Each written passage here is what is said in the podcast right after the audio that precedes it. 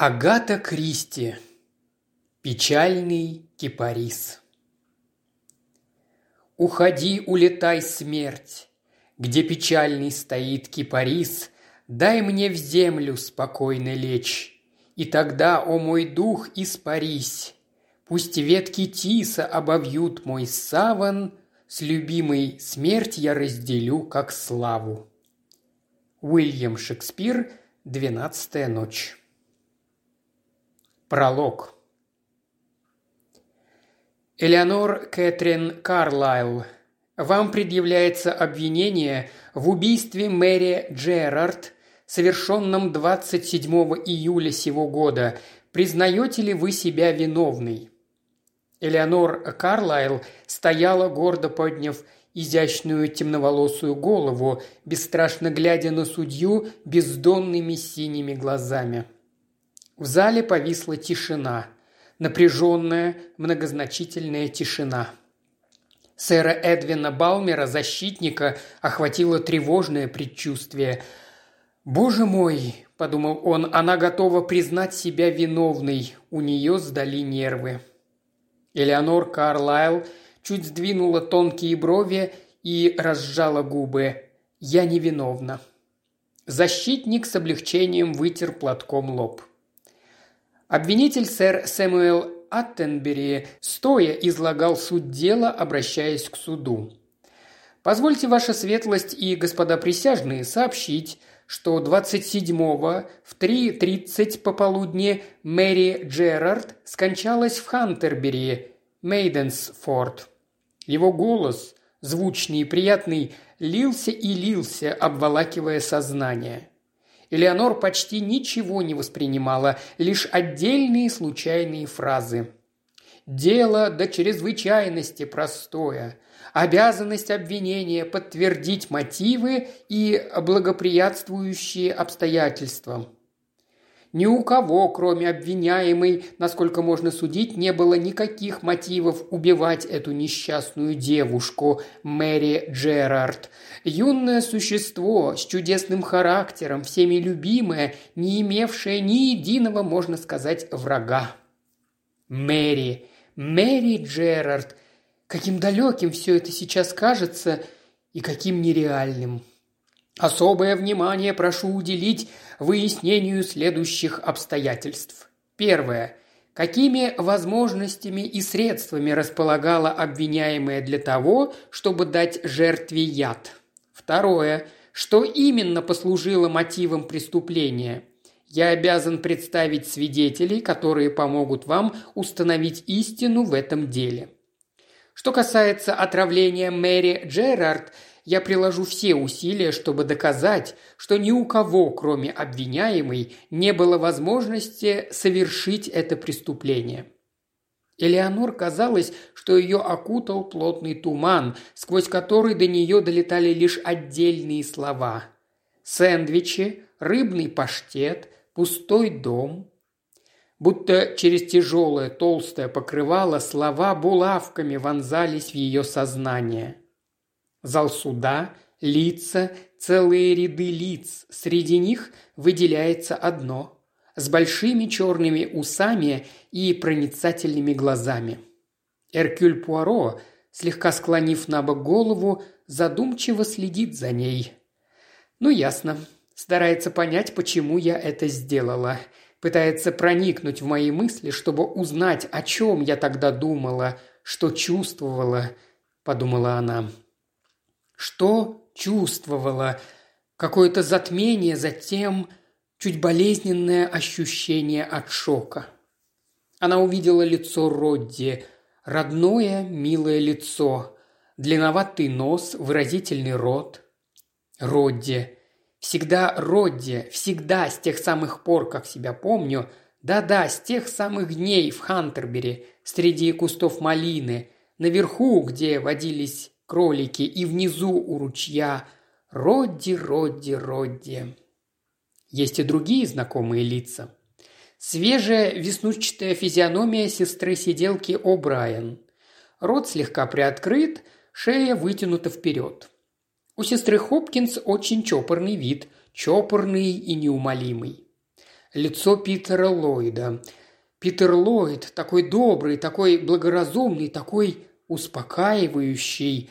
Но сегодня он выглядит, как бы это выразить, потерянным. Да, именно потерянным. Как он глубоко все это переживает. А ей, главному действующему лицу, абсолютно все равно. Она совершенно спокойна и холодна, хотя и находится на скамье подсудимых, и ее обвиняют в убийстве. Но вот в ней словно что-то шевельнулось. Мгла, окутавшая ее сознание, стала рассеиваться. Она на скамье подсудимых. И люди, люди, люди. Их горящие глаза пожирают ее, Элеонор, их рты приоткрыты. Они с затаенной жесткой радостью слушают, что говорит о ней этот высокий человек с иудейским носом. Да-да, для них это всего лишь щекочущие нервы развлечения. Факты в этом деле абсолютно ясны и не вызывают сомнений, говорил этот человек. Я коротко изложу их вам. С самого начала Элеонор стала вспоминать. Начало. Начало? Тот день, когда пришло это ужасное анонимное письмо. Это и было началом.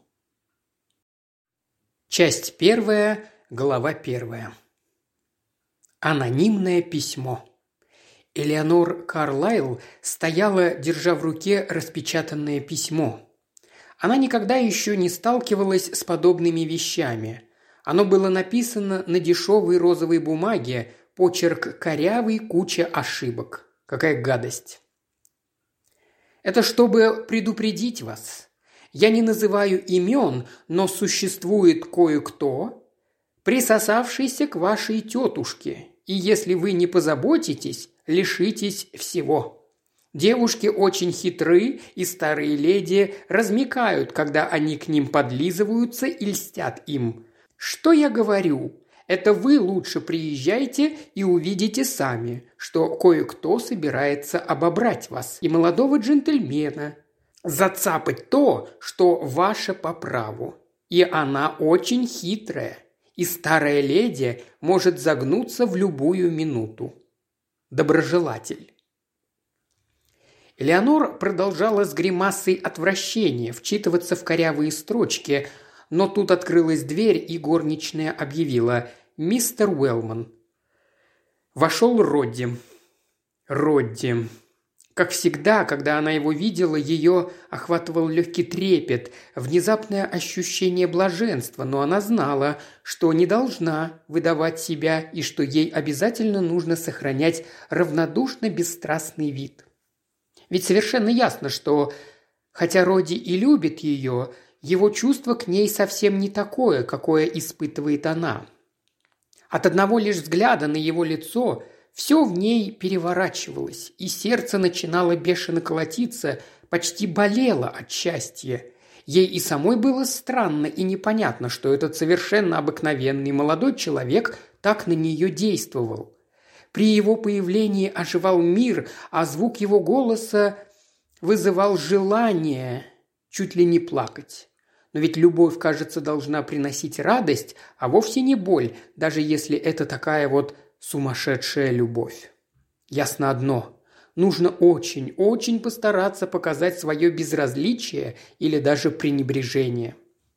Мужчинам не нравится преданность и обожание, и Роди уж точно этого не любит. «Привет, Роди!» – небрежно бросила она. «Привет, дорогая. У тебя такой несчастный вид. Счет пришел?» Элеонор покачала головой. «А я думал, это счет», – сказал Родди. «Все-таки середина лета, когда танцуют феи, и как раз из рога изобилия сыплются счета». «Вообще-то я получила нечто не менее противное, чем счет», – сказала Элеонор. «Анонимное письмо». Родди вскинул брови. Его живое лицо застыло. «Нет», – воскликнул он с отвращением. «Да, очень противное», – повторила она и шагнула к стулу. «Пожалуй, лучше его порвать». Она могла бы сделать это и почти сделала, ибо появление Родди не должно быть осквернено этим мерзким письмом. она могла бы выбросить его и больше о нем не думать, и Родди не стал бы ее останавливать. Его природная деликатность была куда сильнее любопытства. Однако она, сама не зная почему, решила иначе. «Может, все-таки прочтешь?» – предложила она. «Там насчет тети Лоры». Родди опять удивленно поднял брови. «Насчет тети Лоры?» Он взял письмо, прочитал и, брезгливо поморщившись, вернул его Элеонор. «Да», — сказал он, — «немедленно его сожги. Ну и ну, чего только не напишут». «Как по-твоему, это кто-нибудь из слуг?» – спросила Элеонор. «А кто же еще?» – помешков он добавил. «Интересно, кого они имеют в виду?» «Скорее всего, Мэри Джерард. Да, наверное, ее задумчиво произнесла Элеонор. Родди нахмурился, силясь вспомнить. «Мэри Джерард? Это кто?» «Это дочь тех людей, что жили в сторожке. Ты мог видеть ее, когда она была еще ребенком. Тетя Лора всегда очень любила эту девочку и всячески ее опекала. Она платила за ее обучение в школе и, мало того, оплачивала уроки музыки, французского языка и чего-то там еще. Ах да, сказал Родди. «Теперь я ее припоминаю. Худышка, сплошные руки-ноги, копна растрепанных белесых волос». Элеонор кивнула. «Ты, наверное, не видел ее после того лета, когда мама и папа уезжали за границу. Ну, конечно, ведь ты бывал в Хантербери не так часто, как я, а она в последнее время жила в Германии. Нанялась кому-то в компаньонке, но в детстве мы часто играли вместе». «А какая она сейчас?» – поинтересовался Родди. «Она стала очень привлекательной», – ответила Элеонор. «Хорошие манеры и одевается со вкусом. Она ведь получила образование, и ты ни за что бы не признал в ней дочку старого Джерарда».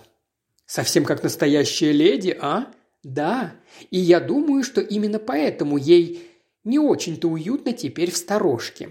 Видишь ли, миссис Джерард несколько лет назад умерла, а с отцом Мэри не ладит. Он насмехается над ее образованностью и господскими выкрутасами, как он это называет. Люди и не подозревают, какой вред может причинить этим самым образованием. Их доброта часто оборачивается жестокостью, в сердцах сказал Родди. Да, но, по-моему, она почти все время проводит в хозяйском доме. После того, как у тети Лоры был удар, Мэри читает ей вслух», – возразила Элеонор. «А почему ей не может читать сиделка?» – спросил Родди. «У сестры О'Брайен ужасный ирландский акцент. Это кого угодно выведет из себя», – улыбнулась Элеонор. «Неудивительно, что тетя Лора предпочитает Мэри». Родди нервно прошелся по комнате и вдруг сказал – знаешь, Элеонор, я думаю, нам следует туда поехать». «Из-за этого письма?» Снова скорчив брезгливую гримаску, спросила Элеонор. «Нет-нет, вовсе нет. А впрочем, черт возьми, нужно быть честными. Да, оно бесспорно мерзкое, однако в нем может быть доля истины. Старушка действительно крепко больна. Да, Родди?» Он подкупающе улыбнулся, как бы сожалея о несовершенстве человеческой натуры, и закончил фразу. «И деньги для нас действительно важны. И для тебя, и для меня, Элеонор». «Да-да, конечно», – поспешно согласилась она. «Ты не подумай, что я такой уж алчный», – продолжил Родди. «Но в конце концов тетя Лора сама много раз говорила, что мы с тобой ее единственные близкие родственники. Ты ее родная племянница, а я племянник ее мужа. Она всегда давала нам понять, что после ее смерти все ее состояние должно перейти к одному из нас, а скорее всего к нам обоим. И это порядочная сумма, Элеонор. «Да», – задумчиво произнесла она, – «наверное, немалая». Содержать Хантербери – дело нешуточное. Дядя Генри, как говорится, совсем не бедствовал, когда встретился с твоей тетей Лорой, да и она была богатой наследницей. Ей и твоему отцу досталось приличное состояние. Жаль, что он так неудачно играл на бирже и растерял большую часть своего наследства». Элеонор вздохнула. У бедного отца никогда не было делового чутья. Незадолго до смерти он был очень удручен состоянием своих дел. Да, у твоей тети оказалось гораздо больше смекалки. Как только она вышла за дядю Генри, они купили Хантербери. Она мне однажды сказала, что ей всегда везло. Она удачно помещала акции и практически никогда не терпела убытков. «Дядя Генри все завещал ей, да?» Роди кивнул. «Да. Как жаль, что он так рано умер, а она так больше и не вышла замуж сохранила верность дяде, и так всегда нас с тобой баловала, а ко мне относилась так, будто я ее родной племянник. Стоило мне попасть в какую-то неприятную историю, как она сразу же меня выручала. К счастью, таких историй было не слишком много. И мне она тоже очень помогала, не жалела денег, благодарно промолвила Элеонор. «Тетя Лора молодчина», – кивнул Родди. «А знаешь, Элеонор, ведь если вдуматься, мы с тобой позволяем себе слишком много дорогих удовольствий при наших-то весьма скромных достатках». «Пожалуй, ты прав», – с грустью согласилась Элеонор. «Все так дорого стоит, и одежда, и косметика, и всякие глупости вроде кино и вечеринок, и даже граммофонные пластинки». «Дорогая, ты совсем как одна из тех полевых лилий», не трудишься, не придешь». «А ты считаешь, я должна это делать?» – спросила Элеонор. Он покачал головой. «Я люблю тебя такой, какая ты есть. Изящная, сдержанная, ироничная. Я бы совсем не хотел, чтобы ты стала чересчур серьезной. Я просто имел в виду, что если бы не тетя Лора, тебе, возможно, пришлось бы заниматься какой-нибудь неприятной работой». Помолчав, он добавил.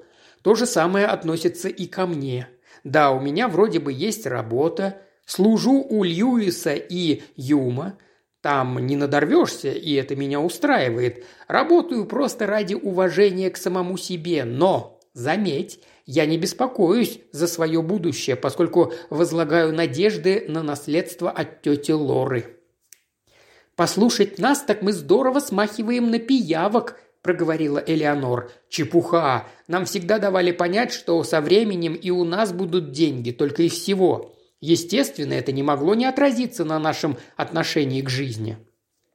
«Но тетя Лора никогда нам не говорила, как именно она распорядится своими деньгами», – задумчиво сказала Элеонор. «Какое это имеет значение?» – воскликнул Родди. «Скорее всего, она поделит их между нами.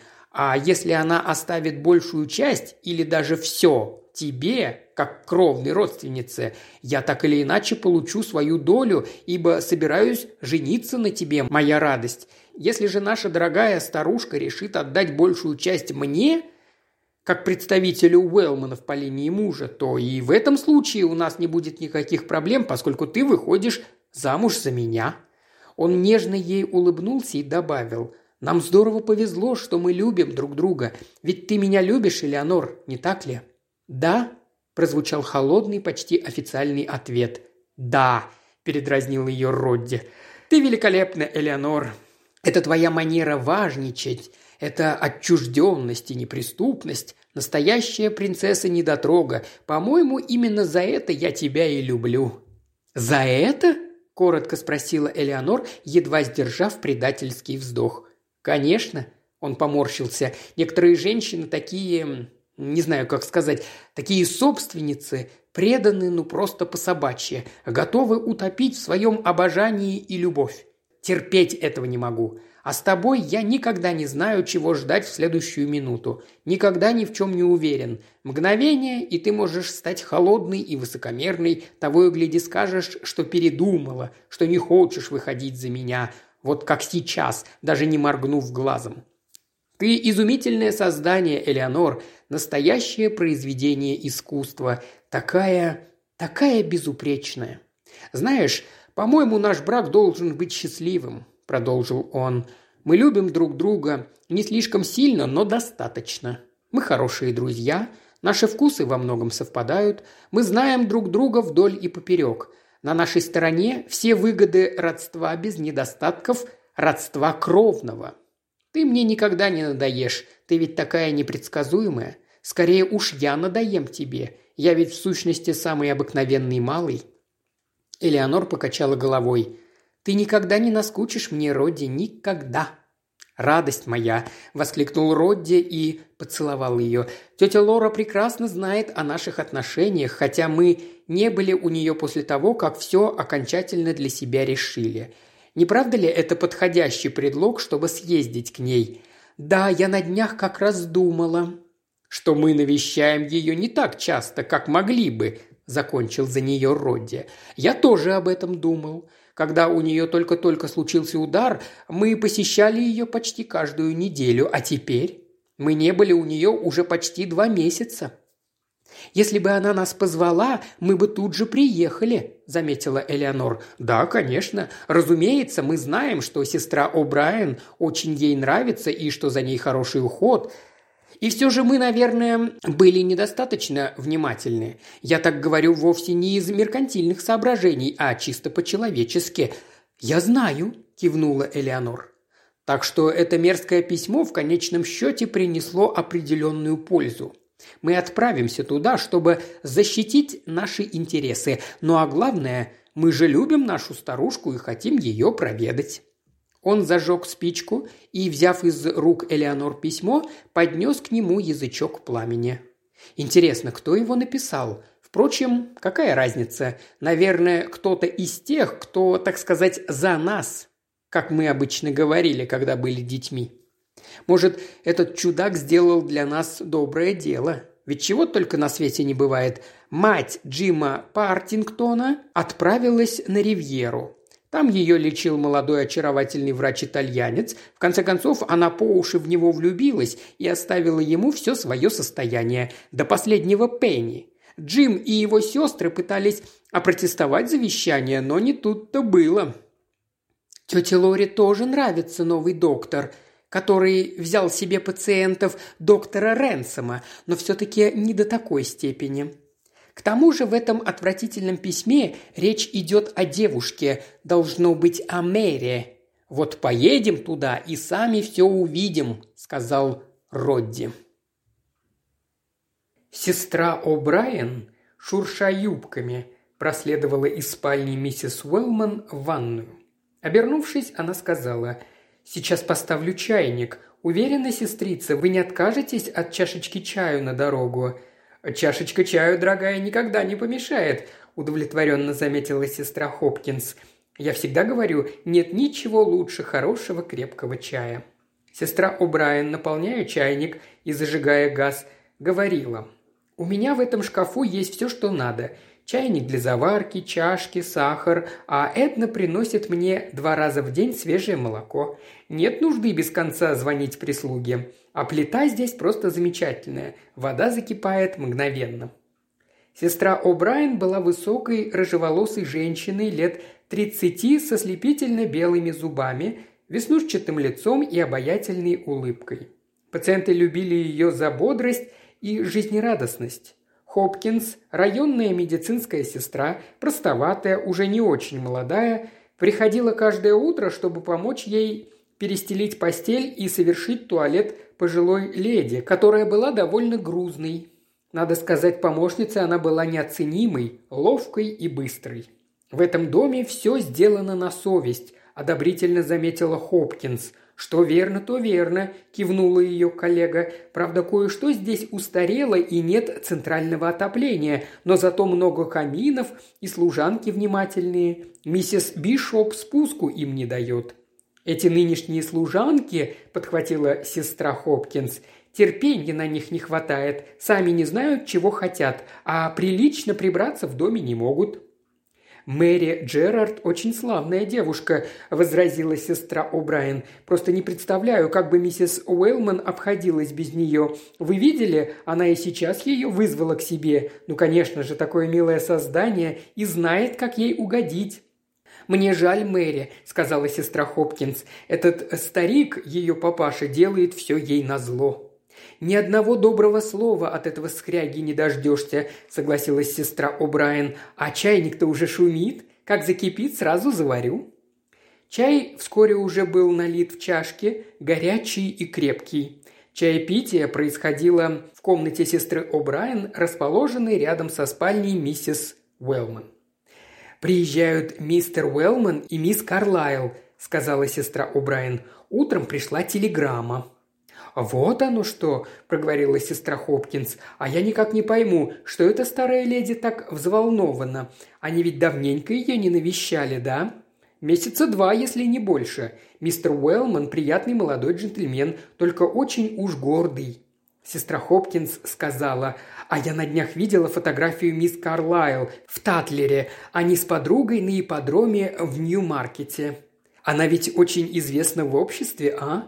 И всегда так чудесно одевается. Как, по-вашему, сестрица, она на самом деле красивая?» Сестра Хопкинс ответила, «Сегодняшних девушек не очень-то и разглядишь под пудрой и румянами. По мне, так ей очень далеко до Мэри Джерард. Сестра О'Брайен поджала губы и склонила голову на бок. «Возможно, вы и правы, но у Мэри нет стиля». «Что и говорить, птичку красят перышки», – назидательно заметила сестра Хопкинс. «Еще чашечку, сестрица?» «Спасибо, сестрица, с удовольствием». Женщины ближе придвинулись друг к другу. «А знаете, нынче ночью такое случилось, не знаю, что и думать», – доверительным тоном сказала сестра О'Брайен. Около двух часов я, как всегда, вошла в спальню, чтобы поудобнее устроить нашу голубку, а она вовсе и не спит, видать, думает о чем-то своем, потому как только я вошла, тут же говорит «Фотография, дайте мне фотографию». Я, само собой, ей в ответ «Конечно, миссис Уэллман, но не лучше ли подождать до утра?» А она «Нет, я хочу взглянуть на него сейчас». Тогда я спросила, где эта фотография? Вам нужна одна из фотографий мистера Родерика? А она мне, Родерика? Нет, Льюиса. И смотрю, старается приподняться, но я к ней подошла, чтобы помочь. Она достала ключи из маленькой шкатулки, стоявшей рядом с постелью, и попросила отпереть второй ящик секретера.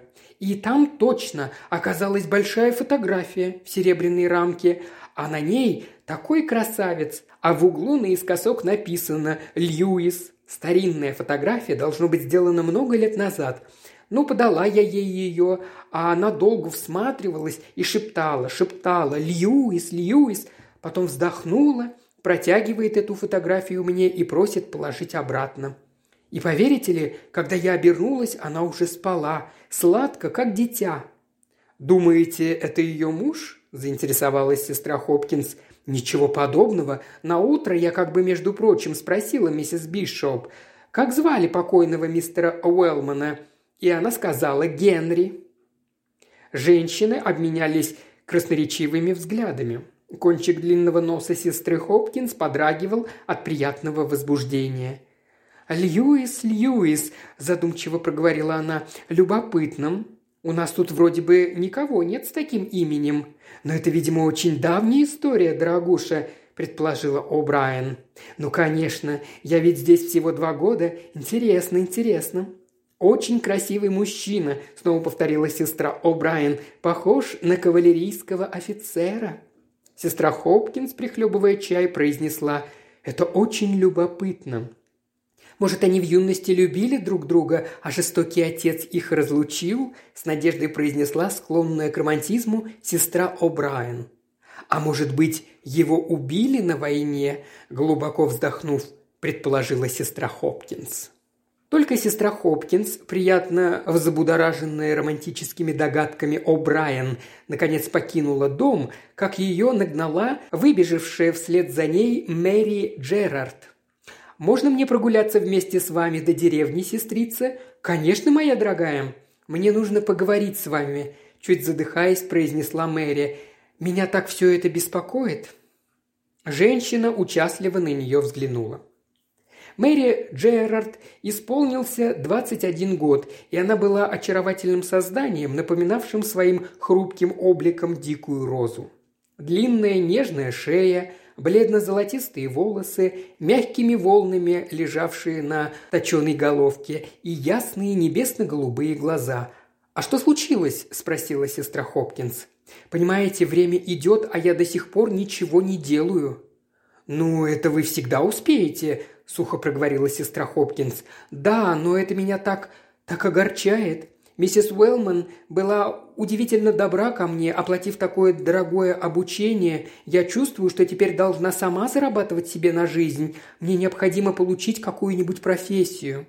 Сестра Хопкинс сочувственно кивнула.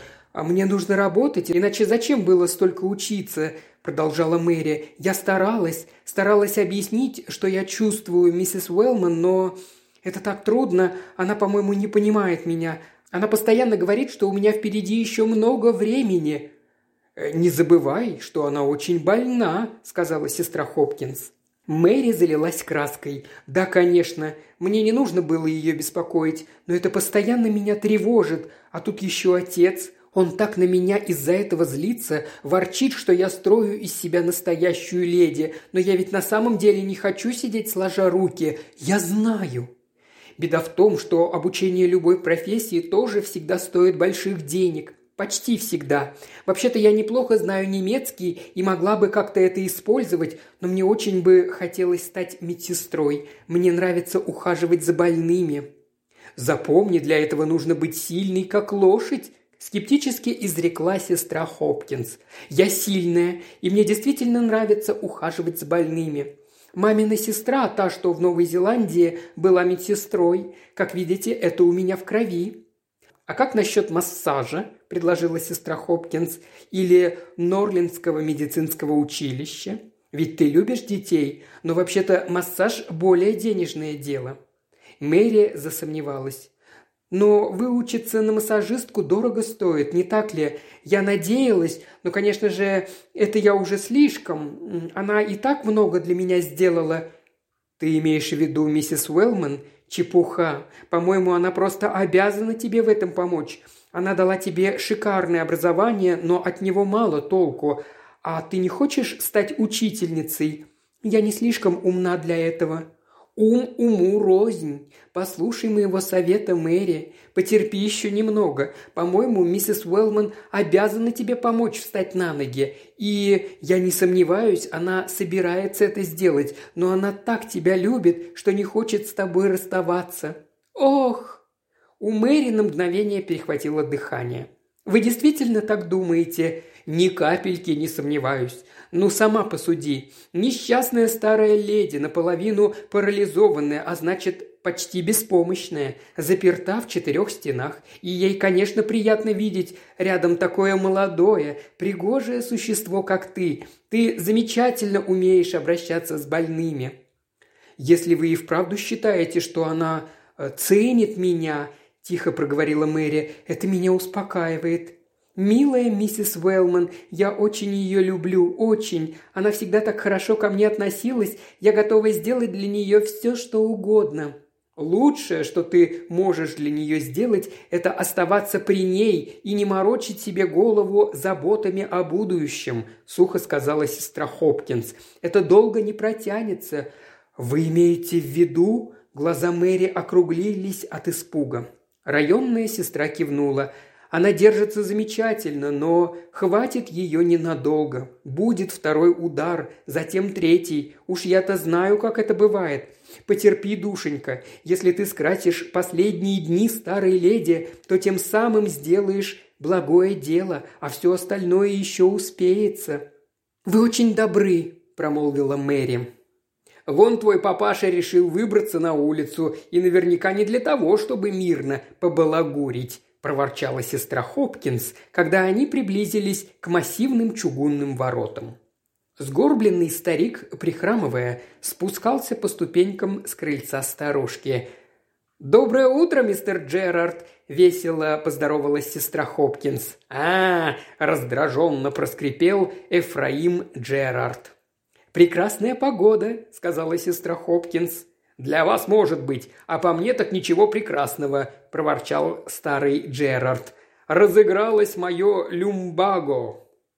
Видимо, это из-за дождей на прошлой неделе, а сейчас сухо и тепло, и скоро боль у вас как рукой снимет», – пообещала сестра Хопкинс. Ее профессионально бодрый тон лишь сильнее озлобил старика. «Сестры, сестры, все вы на один лад!» – огрызнулся он. «Люди страдают, а вы веселитесь да радуетесь. вам на них наплевать. И Мэри вот тоже, знай, толдычит. Буду, мол, медсестрой. Не могла выбрать что-нибудь получше. Все-таки и по-немецки, и по-французски болтает, и на пианино играет, да и в школе в своей шикарной всяким штукам научилась, и за границей. Меня бы вполне устроило быть больничной сестрой», – резко перебила его Мэри. «Ага, а еще лучше вообще ничего не делать, верно? Изображать из тебя этакую леди-белоручку. Да ты попросту лентяйка, моя дорогая доченька.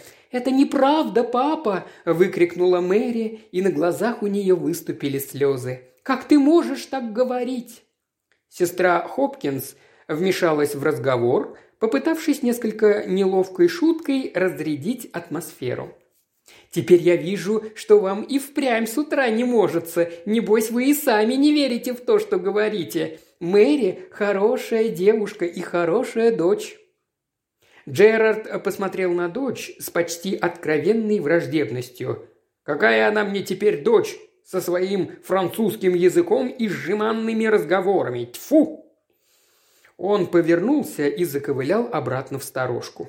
В глазах Мэри все еще стояли слезы. «Вы видите, сестрица, как мне с ним трудно. Он никогда по-настоящему не любил меня, даже когда я была маленькой. Маме всегда приходилось за меня заступаться. «Ну-ну, не расстраивайся», – ласково сказала сестра Хопкинс. «Тяготы посланы нам, дабы испытать нас. О, Боже! Мне нужно поспешить, у меня сегодня обход».